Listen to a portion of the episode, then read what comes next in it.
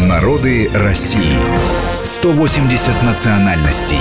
Одна страна. В студии Вести ФМ по-прежнему Гия Саралидзе и Марат Сафаров, мой гость, историк, кандидат педагогических наук. Мы говорим сегодня о Кряшинах и Нагайбаках. Ну, вот о Кряшинах мы уже э, поговорили, на Гайбаках э, меньше. Э, Нагайбаки живут в Челябинской области, как раз в, Чебар... в Чебаркульском районе, о существовании которого многие узнали, когда упал вот этот самый знаменитый да. метеорит.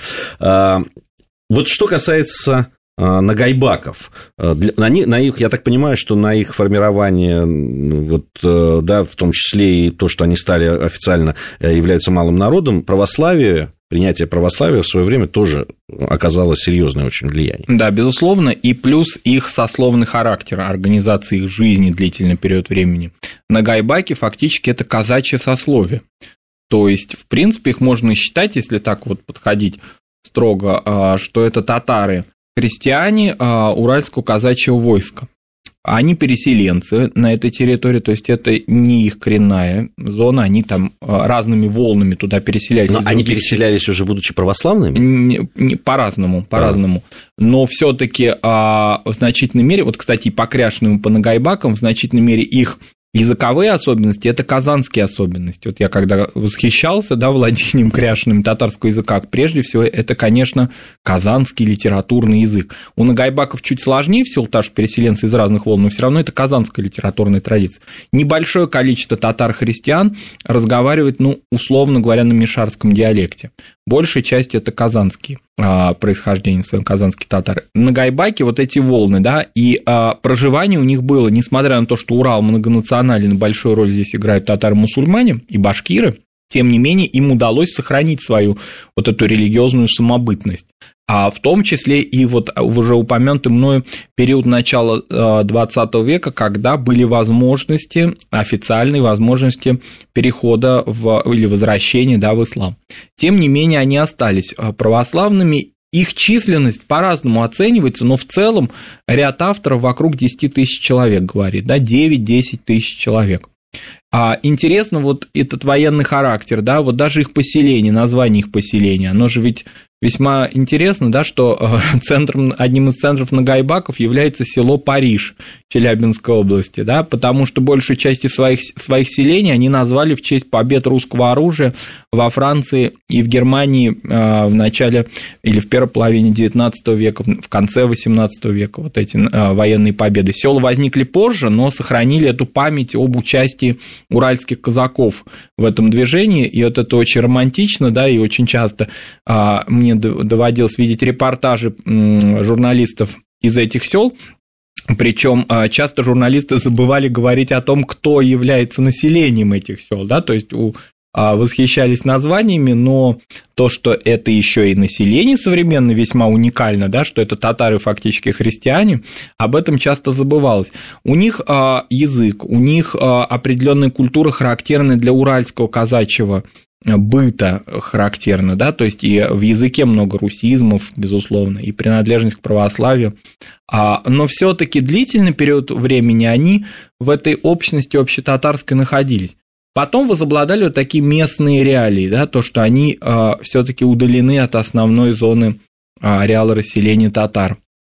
Опять интеллигенция у них появляется, да, которая весьма, да, так скажем, конструирует вот эту идентичность нагайбакскую. Но в отличие от Кряшина, все-таки это конструирование велось проще, потому что на Гайбаке действительно осознавали свою особость.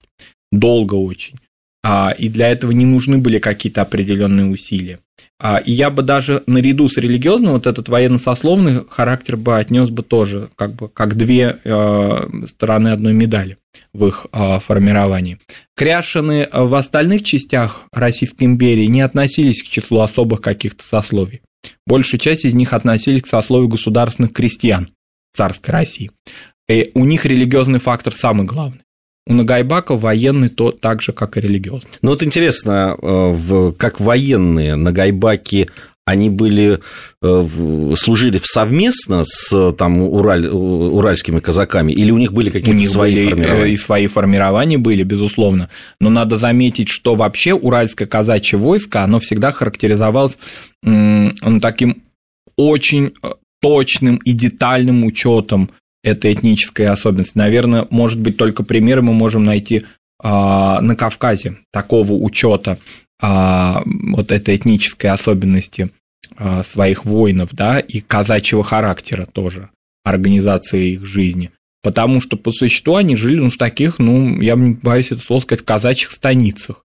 То есть это, это быт казачий абсолютно, это свобода казачья, это, конечно, раскрепощение определенное бытовое в том числе, это статус женщины несколько иной, чем не только там вокруг у мусульман, но и у русских переселенцев намного более высокий статус женщины казачки.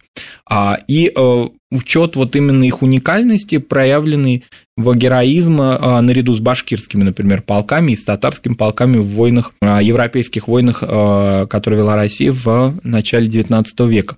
Этот уникальный их военный опыт, он всегда учитывался, поэтому все равно их сословность была даже несколько выше, чем э, статус окружающих людей. И это подпитывало у них э, их вот эту особость, то есть они чувствовали, что они не как все, да, что они несколько выделяются и властью, и, соответственно, э, религиозно отличаются. Поэтому, когда они их иногда говорят, что вот они вот так искусственно, вот многие, например, татары, да, не знали о том, что до 2002 года существовали на Гайбаке, и вдруг вот раз и возник целый этнос. Он возник исторически при э, определенных э, исторических условиях. Видимо, к этому все шло. Во многом я бы сказал, что и татарские этнографы, и деятели культуры и так далее, они длительный период времени ну, скажем так, не занимались какой-либо активной интеграцией. Или не имели таких условий, скажем, в советское время, да, когда за пределами Татар, Татарстана не очень да, было а, возможно да, развивать какие-то, например, а, проникновение художественной литературы или культуры. Поэтому они несколько да, отдалились от основной части татарского. Но при этом вот, а, при том, что они чувствуют свою особенность, вот то, угу. о чем вы, Марат, угу. говорили, при том, что официально являются малым народом. Вот сам народ, он Э, свою общность э, общетатарскую ощущает или нет? А, как очень часто для таких э, вот возникших, да, неким ну, достигших определенного какого-то признания, да, в данном случае официального народу, сейчас пока для них, конечно, характерен такой романтический период, безусловно. Возможно, в будущем они поймут, например, такой момент, который ну, на поверхности лежит, языковой язык, ну, при всех определенных, да, там, каких-то лексических особенностях. Страны, это часть, конечно, татарского языка. Пока такая романтика, она характерна для народов, да, вот, допустим, даже для больших этносов, формировавшихся, больших наций европейских, в том числе формировавшихся в 18-19 веке, мы знаем, да, период романтизма в их а, истории, когда все остальное, там, скажем так, отрицается, да, и только, да, вот именно своя уникальность, своя особость подчеркивается и они достигли этого, и поэтому, ну, в силу того, что ну, при этом надо учитывать, идет ассимиляция, конечно.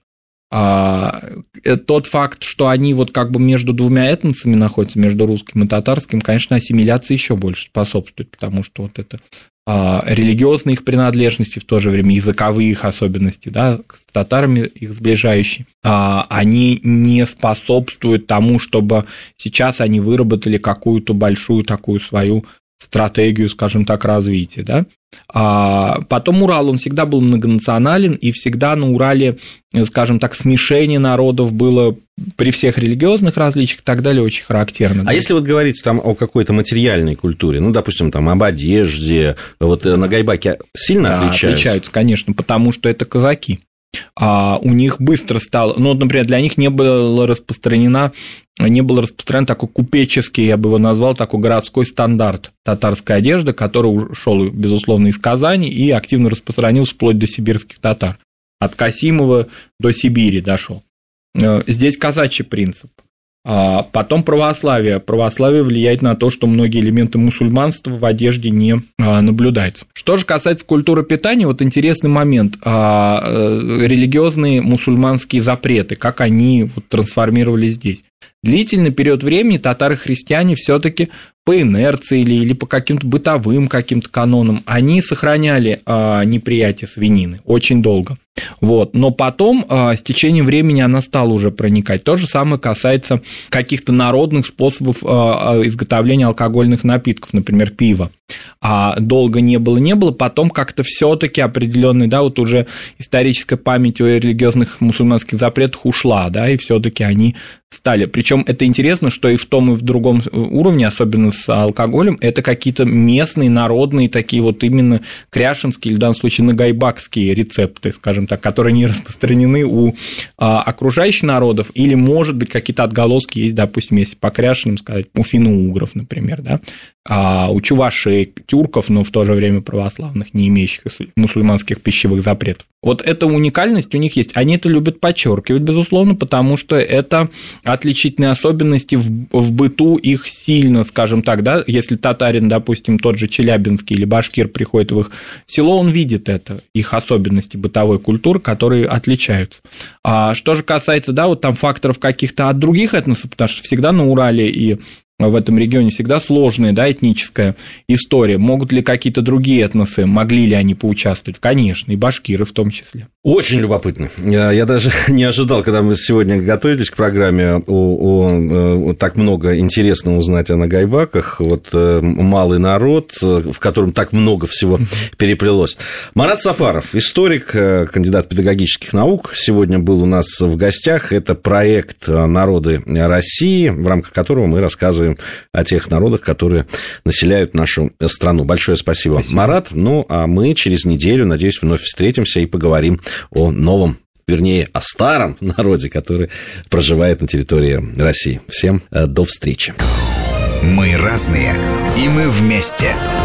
Народы России. Программа подготовлена при содействии исторического факультета МГУ.